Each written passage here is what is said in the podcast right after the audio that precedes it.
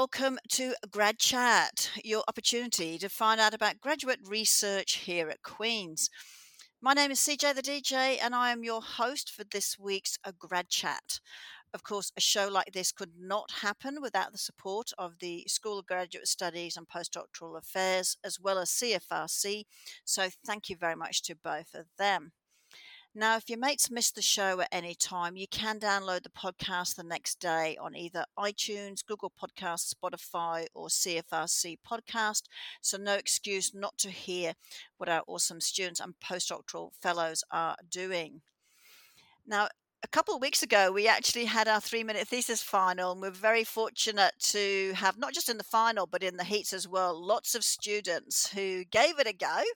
And so we were very lucky. One of those students is coming on Grad Chat today. So it's great to have you.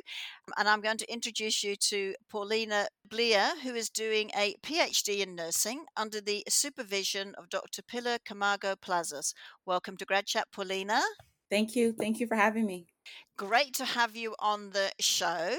But before we talk about your research, can you talk a bit about what it is like to do a PhD online and not on campus? Because nursing used to be, PhD used to be on campus, and now, of course, it's online. So, you know, what's that like? And why do you want to go back to do a PhD in nursing? Absolutely. It's been a really incredible experience. Um, my cohort we started in 2019, and at that time, we were quite fortunate. This is before COVID, just right Yeah. COVID. So we had a hybrid um, sort of format. So there was what they call uh, on-site residencies, and then the coursework itself majority was online. And so in Right. September 2019, I met my classmates uh, on site at Queens. So it was really nice. It was for a couple weeks and we got to connect and get to know each other. And then we all went our separate ways and continued the coursework online. Right. And then we met again the following semester on site and, and did some training and we got some information and some education for some of the courses that we were doing. And then we went our separate ways and continued our coursework. And then COVID hit, of, of course and then it became all online exclusively Yes. but the but the program itself in the beginning was meant to be this sort of on-site online which actually worked i think for us really well at least i got to meet my colleagues i got to know them and i already was familiar in working with them and so that really helped so that experience actually has not been bad Uh, it was Right. really is really great i don't know how it would have been if we never met at all um, i think that would have been maybe a little more challenging but we were quite fortunate that uh, we got to meet in person a couple times before COVID hit. And so that experience has been great. And to answer the question, why did I pursue a PhD in nursing? I get asked that a lot. So I'll give a little bit of my clinical background. So I did my undergraduate um, in nursing at Ryerson University, worked in Toronto, Toronto General Hospital for a few years, and then went back to school and did my master slash nurse practitioner. You can do like a combined program. So I Right. became a nurse practitioner. I was working for a few years, maybe about three, four years. And then I thought, I think I want to do more school. And so um, that's when I pursued my PhD. So really the impetus for pursuing it is just really this desire for knowledge, I guess. Um, I've always been curious and I love learning. And I've always been a student. So even when I was working, I was taking courses, I was doing something academic, I have to say. You know, I did a diabetes education certificate course, I did a research training course. So I was always in school. So this was like a natural pathway for me to say, what else can I learn and how can I learn that? And the PhD just seemed like the best suited route for me to pursue that higher education beyond my master's. I've always thought anyone in the health industry, particularly if you're practicing, that, that you must see so many th- things like processes and, and ways of doing things or things you go, well, why haven't we fixed that yet? Which must help you with that curiosity of, is there something I can do to sort of make a change as opposed to just doing what I've been told to do? So I, I, I understand why you might want to do that as a nurse because you, you're always learning so much and you see, you're you're right there. You see what's going on Mhm. in different areas. So uh, that's nice. But you're not just doing that either. I mean, you've got a family as well. So and I know with, you know, we just had one of our writing camps, which you were a part of online, admittedly, but you were still a part of it. And um, I know it was an opportunity for you to go out and see some of the local coffee shops or try them all out. But it must be difficult too, doing particularly a PhD. You know, coming home from because I'm assuming you're still working, and then having to worry about your what you need to do for your PhD.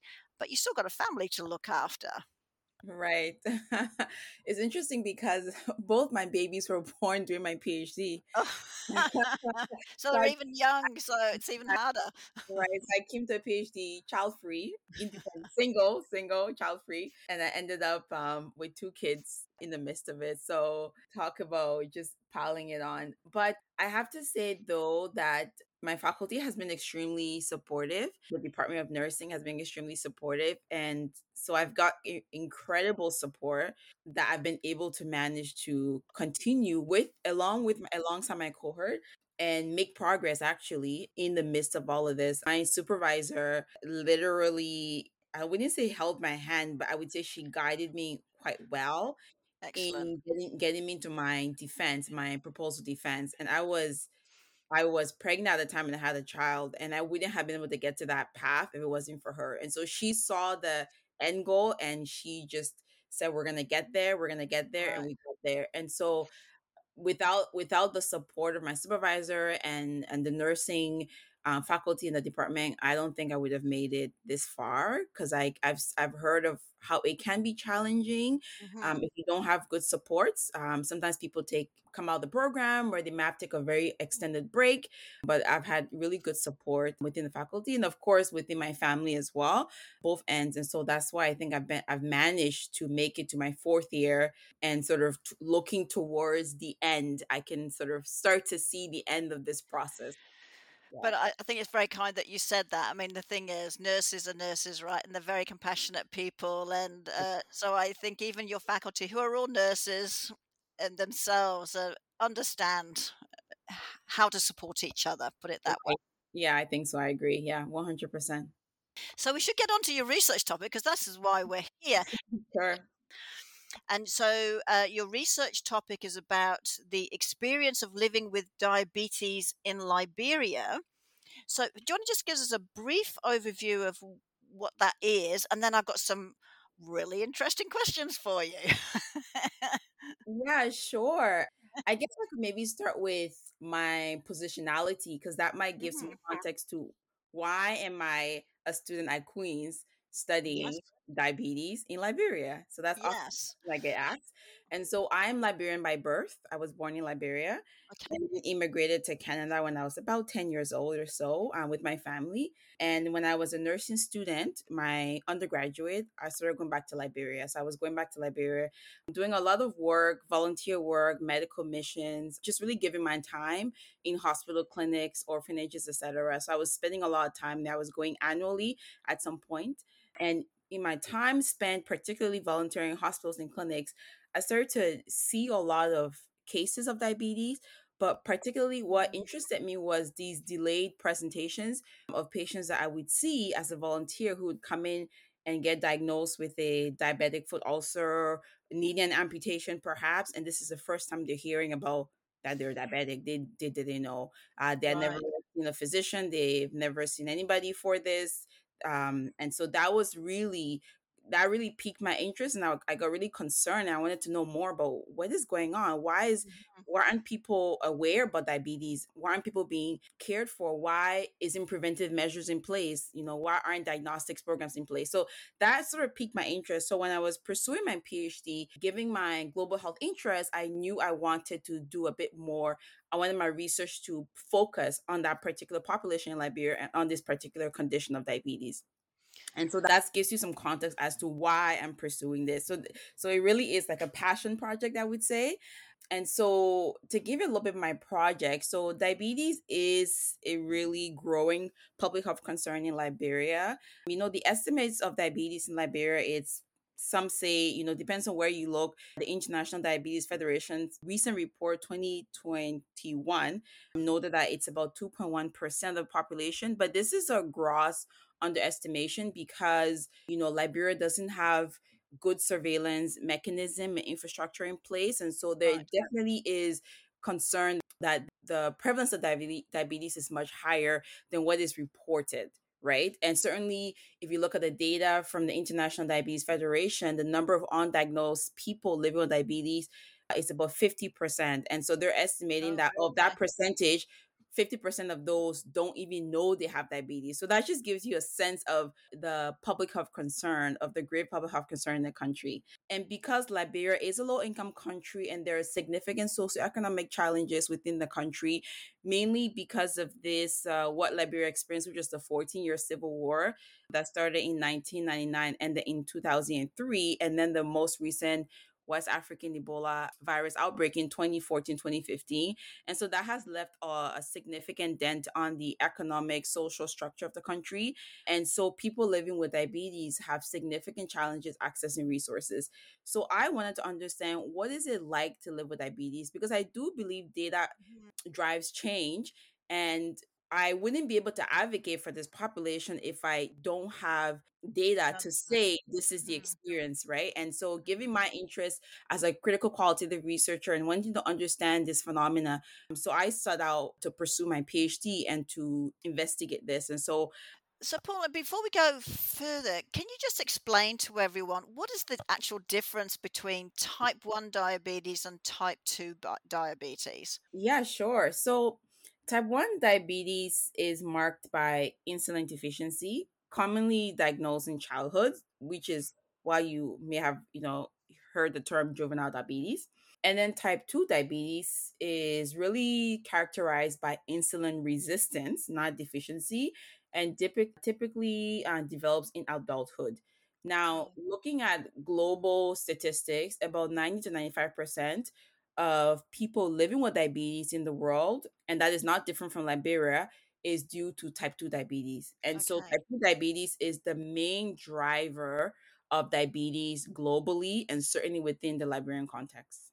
And you said it's not insulin dependent, but it's more on environment and living? Yeah, so it, type 2 diabetes is characterized by insulin resistance. And some of the risk factors for that is related to lack of physical activity rather diet um, so so nutrient dense foods there's also a risk factor related to smoking and also a risk related to alcohol abuse and so there's certainly you know modifiable risk factors that also increase your risk for insulin resistance hence type 2 diabetes. Type 2. Okay. Oh, that, that's good to know because I think it was important to know the difference, right, between one and two. Because I always thought number one, as you said, is more mm-hmm. the, the, junior population, so to speak. right. Correct. Yeah. So that's great. Well, thank you for sharing that. And and um, so which which one is more prevalent in Liberia? Based on the reports I've read, the most prevalent one would be type 2 diabetes. And the reason why type 2 is more prevalent in Liberia has to do with um, and this is a long history, but in any case, there's theory that globalization, economic development, particularly in urban regions of the country, so like my studies done in Monrovia, has led to physical inactivity, has led to uh, indulgement in more high fat, high carbohydrate foods, more fast food, high mm-hmm. processed foods, has led to more smoking, has led to more alcohol abuse, which are right. all significant risk factors for diabetes so those factors have also contributed to the rising numbers of that type 2 diabetes in mm. in Liberia and certainly in the sub-Saharan African region so other neighboring countries within the sub-Saharan African region certainly are experiencing that and that has all been attributed to the nutritional transitions the demographic changes right, and sort of right. all, all really related to the way the world has changed and the effects of globalization on these well countries. we all know having a,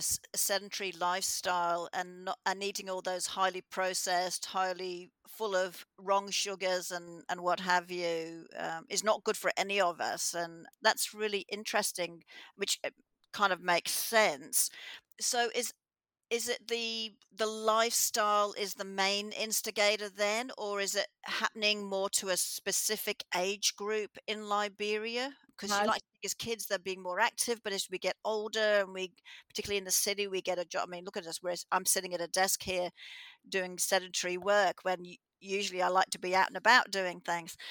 So is it a certain age group that it suddenly hits? You know, like in the late 30s, 40s, 50s? So, based on the data from Liberia, and it's quite limited, it, it's certainly, I guess, I when if I'm speaking to, if I could speak to type two, that type one diabetes typically is is hitting in Liberia a younger group, um, and it typically does, and so, and that's why it was formerly known as juvenile diabetes. Uh, certainly, but it is hitting a you know a younger population. There was a study that was just recently done and looking at type two diabetes, type one diabetes, people living with type one diabetes, their experiences and the the population of the age group of those patients were between 10 and 25 and so it is so and that was only that was the only study i could find on diabetes type 1 diabetes in liberia so it certainly is like here hitting uh, the young population uh, young people. Type 2 is certainly hitting an older population and there is data for that and and that is global of course. Age does play a role just in the sense that we are living longer and so we're living longer and so we're living longer with chronic diseases but that but certainly particularly in the urban setting within Liberia so this is Monrovia which is the capital city of Liberia and what is interesting in Monrovia is that um, Liberia has a population of 5.2 million approximately and in Monrovia about two and a half million people live in that one city and so it's it's overpopulated it's so it's vastly populated and then the rest of the population are kind of in the rural villages and ru- rural regions and so what is happening in liberia is quite in monrovia is quite condensed um, so of course there's a lot more taxis to get people around so people aren't walking like in the rural villages where you would walk from here to school to work and back because there aren't any transportation per se it's very limited. In Yes, monrovia there's taxis all over the place and so you just hop on one to the other that is playing a role. There's more fast food chains, and so that's contributing as well. Um, in in Liberia, they have they don't have Burger King, but they have what they call King Burger. It's like okay, another right. It's a Burger King, but they have a different. They they, they reverse the name. It's not a franchise of Burger King, but it's called King Burger, and so they have similar things you would find in Burger King burgers, fries, etc. There's a lot more pop up of fast food restaurants um, alike. Um, and so people aren't moving, people aren't eating well. There's definitely higher rates of smoking and alcohol abuse. And so all of that has contributed to Mhm. what we're seeing in this growing concern around type 2 diabetes in, in the region.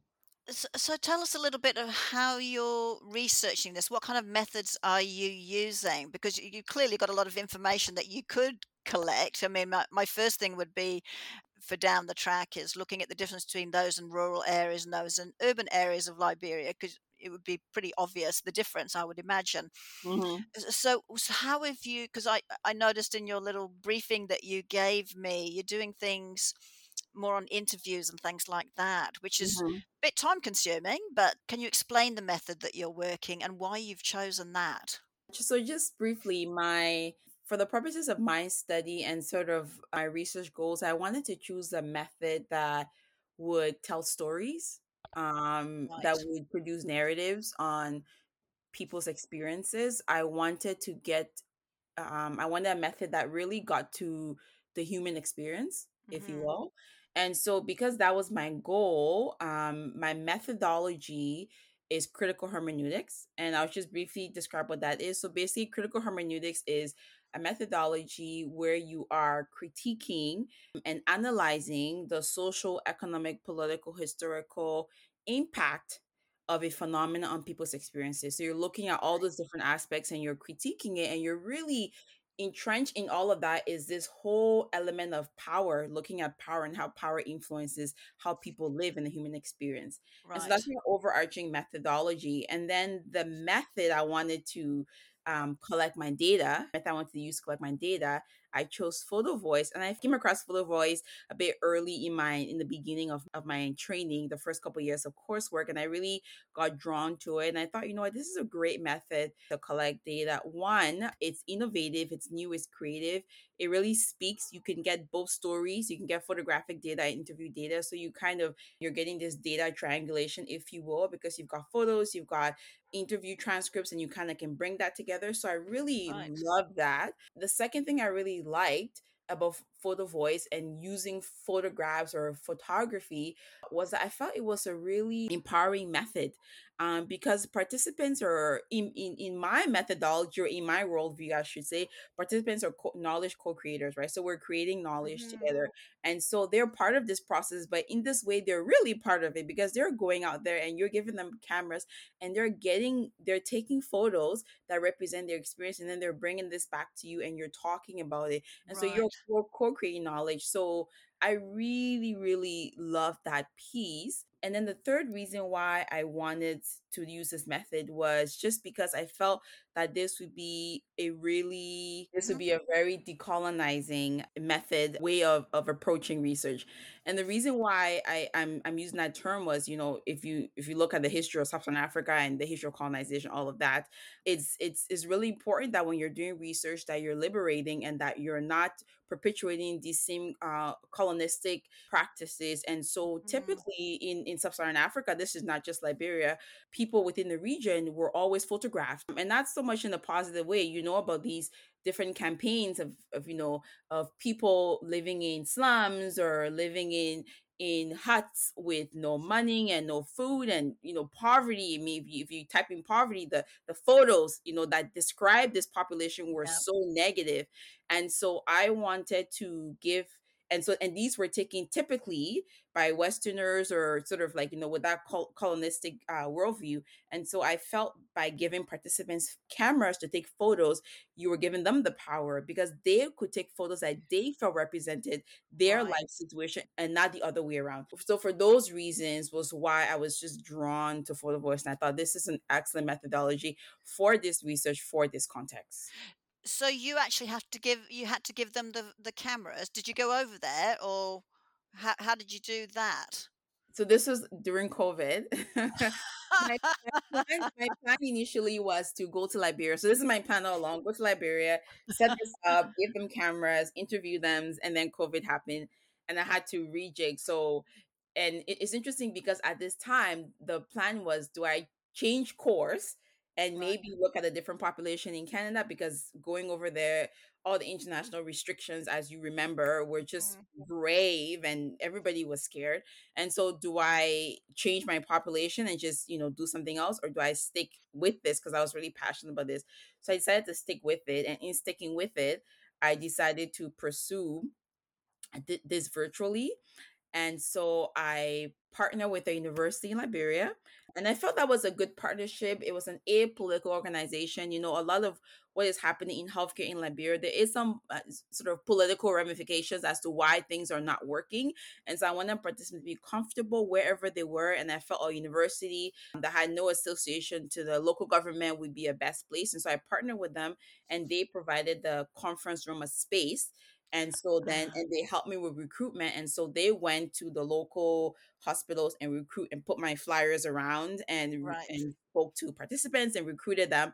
And then participants came to this particular university, but there was a room allocated for us. And then we would do the Zoom interviews. And so, which was nice because with Zoom, I could pull out the pictures. And so they took the pictures, sent it to me beforehand, and then I could pull the pictures up and then we would discuss the photos and so that was how I was able to collect my data virtually.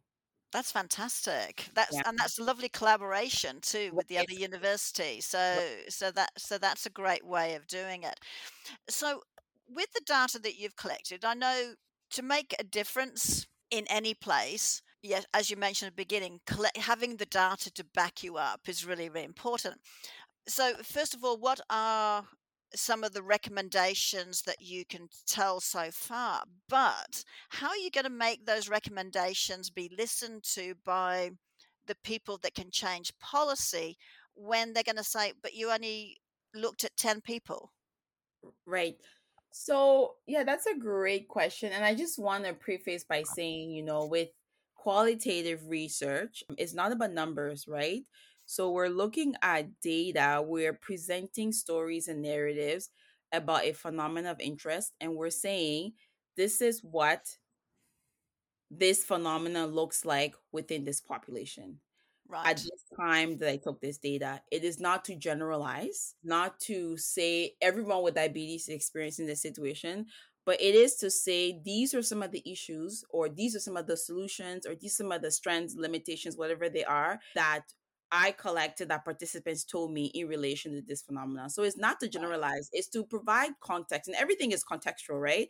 Research Mhm. is uh, whether you're doing qualitative or quantitative, it's all contextual research, right? It's it's depends on when you do it with what population at what time when it's done. So that all, you know, that's all contextual. So in saying that, and I'll just briefly go back to some of the results of my study. So there are a couple of Mhm. things that I learned from these interviews, from the interviews and focus groups with my research participants when it came to the challenges with diabetes, and then I'll go into the solutions. So, Right. participants told me that they had significant challenges of food insecurity.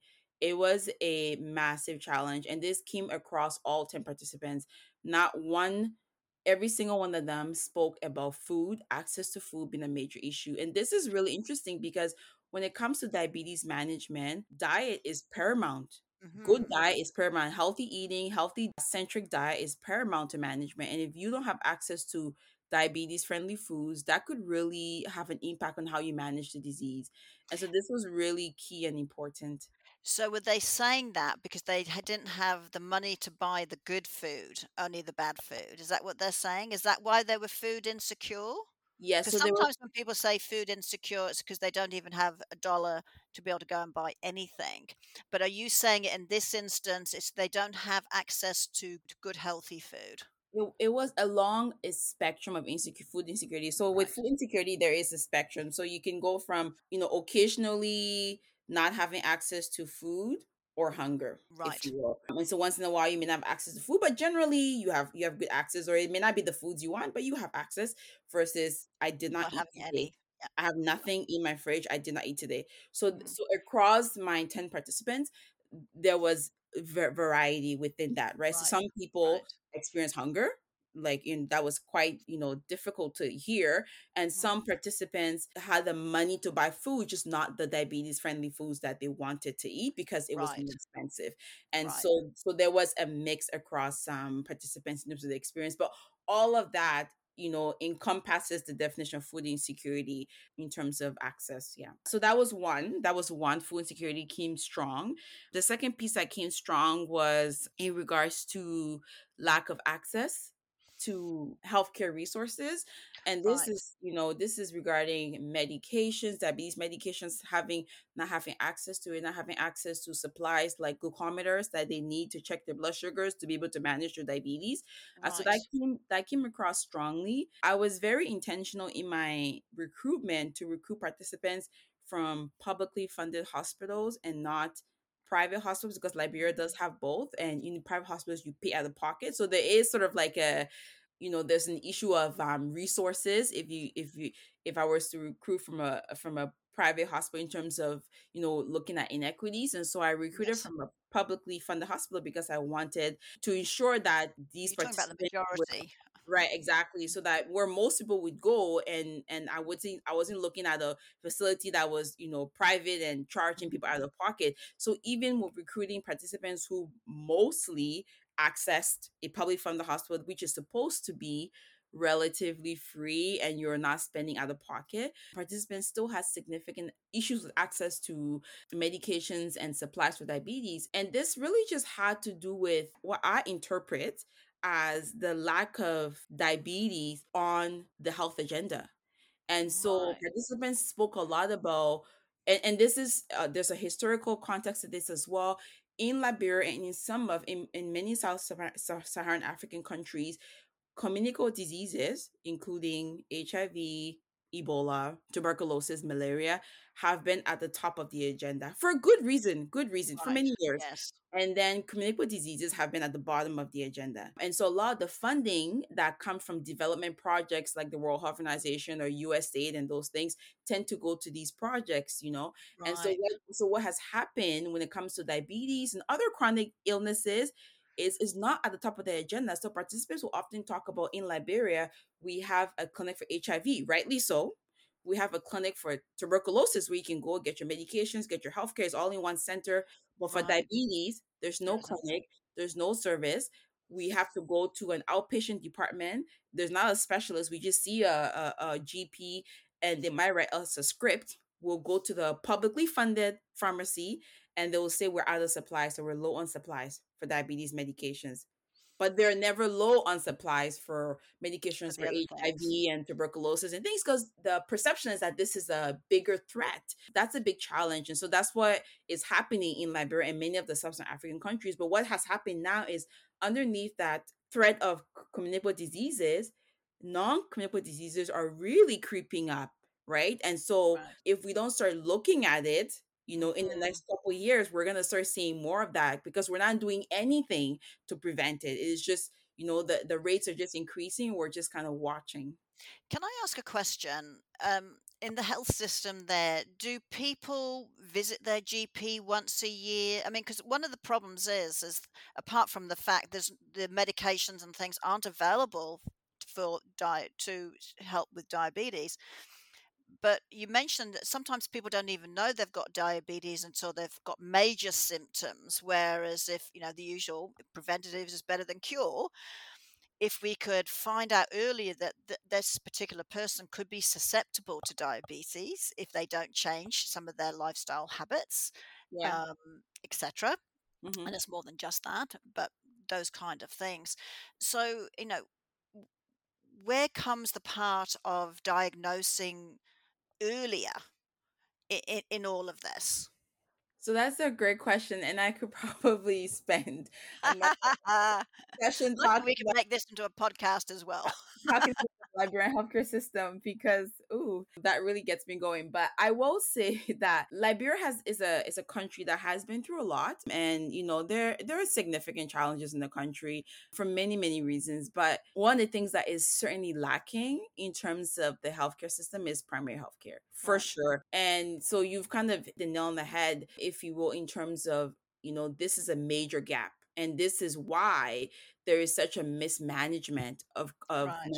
diseases and chronic conditions because with chronic conditions you need long-term follow-up you have to keep seeing the patients you have to keep seeing them this primary care and so because the healthcare system has been so focused on acute response right on sort of like a narrow response to acute illness so mm-hmm. the healthcare system is is really in, in in one of my papers i write this the healthcare system has been built to respond to acute illness. So you come with malaria, we'll give you anti-malaria drugs, we'll treat you, we'll treat you with all the for all your symptoms, and you go home. Malaria is cured by. That's how the health system is built. Right. You come with the diagnosis of diabetes, we'll give you a prescription, but that's not it because it's a No, chronic illness. So you've got to come back.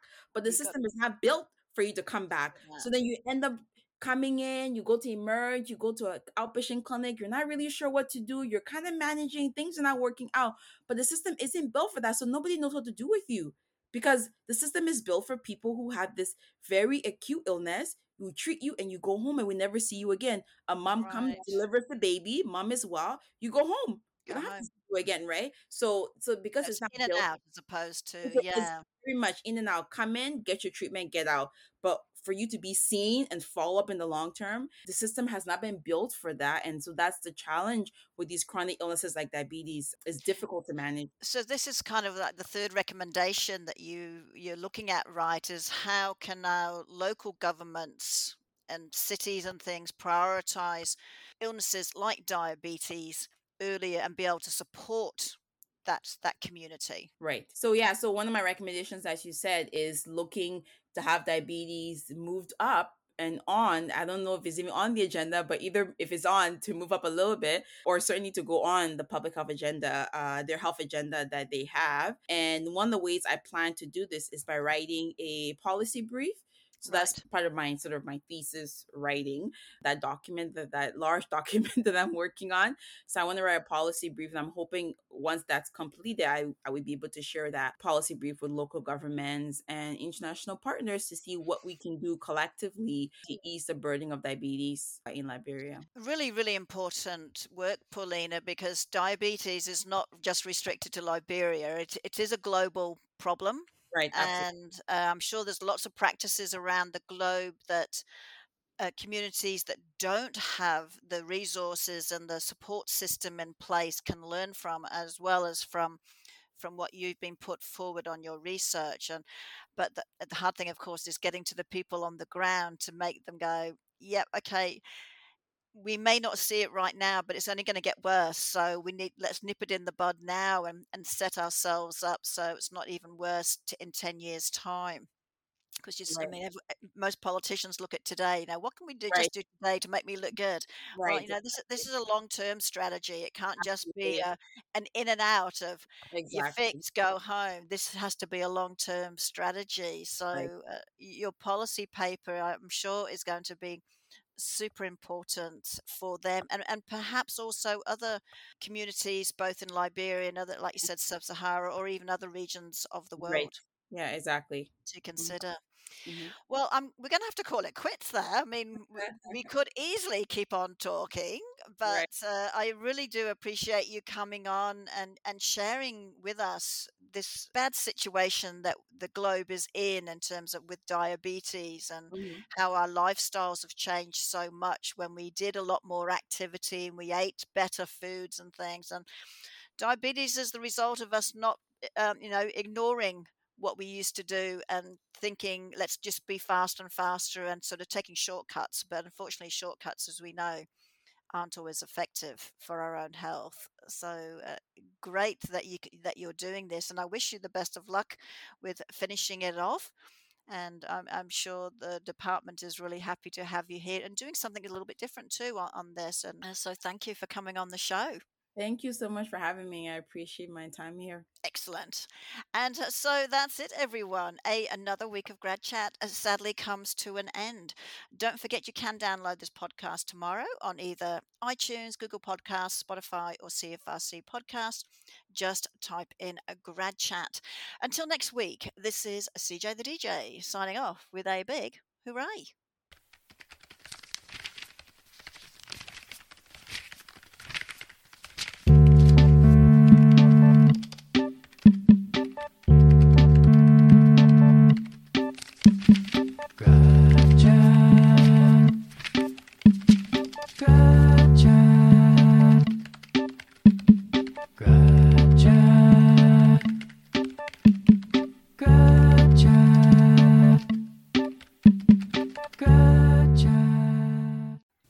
You for listening to this podcast produced at CFRC 101.9 FM at Queen's University, situated on the traditional territory of the Anishinaabe and Haudenosaunee peoples and brought to you by the generous support of the Faculty of Engineering and Applied Science.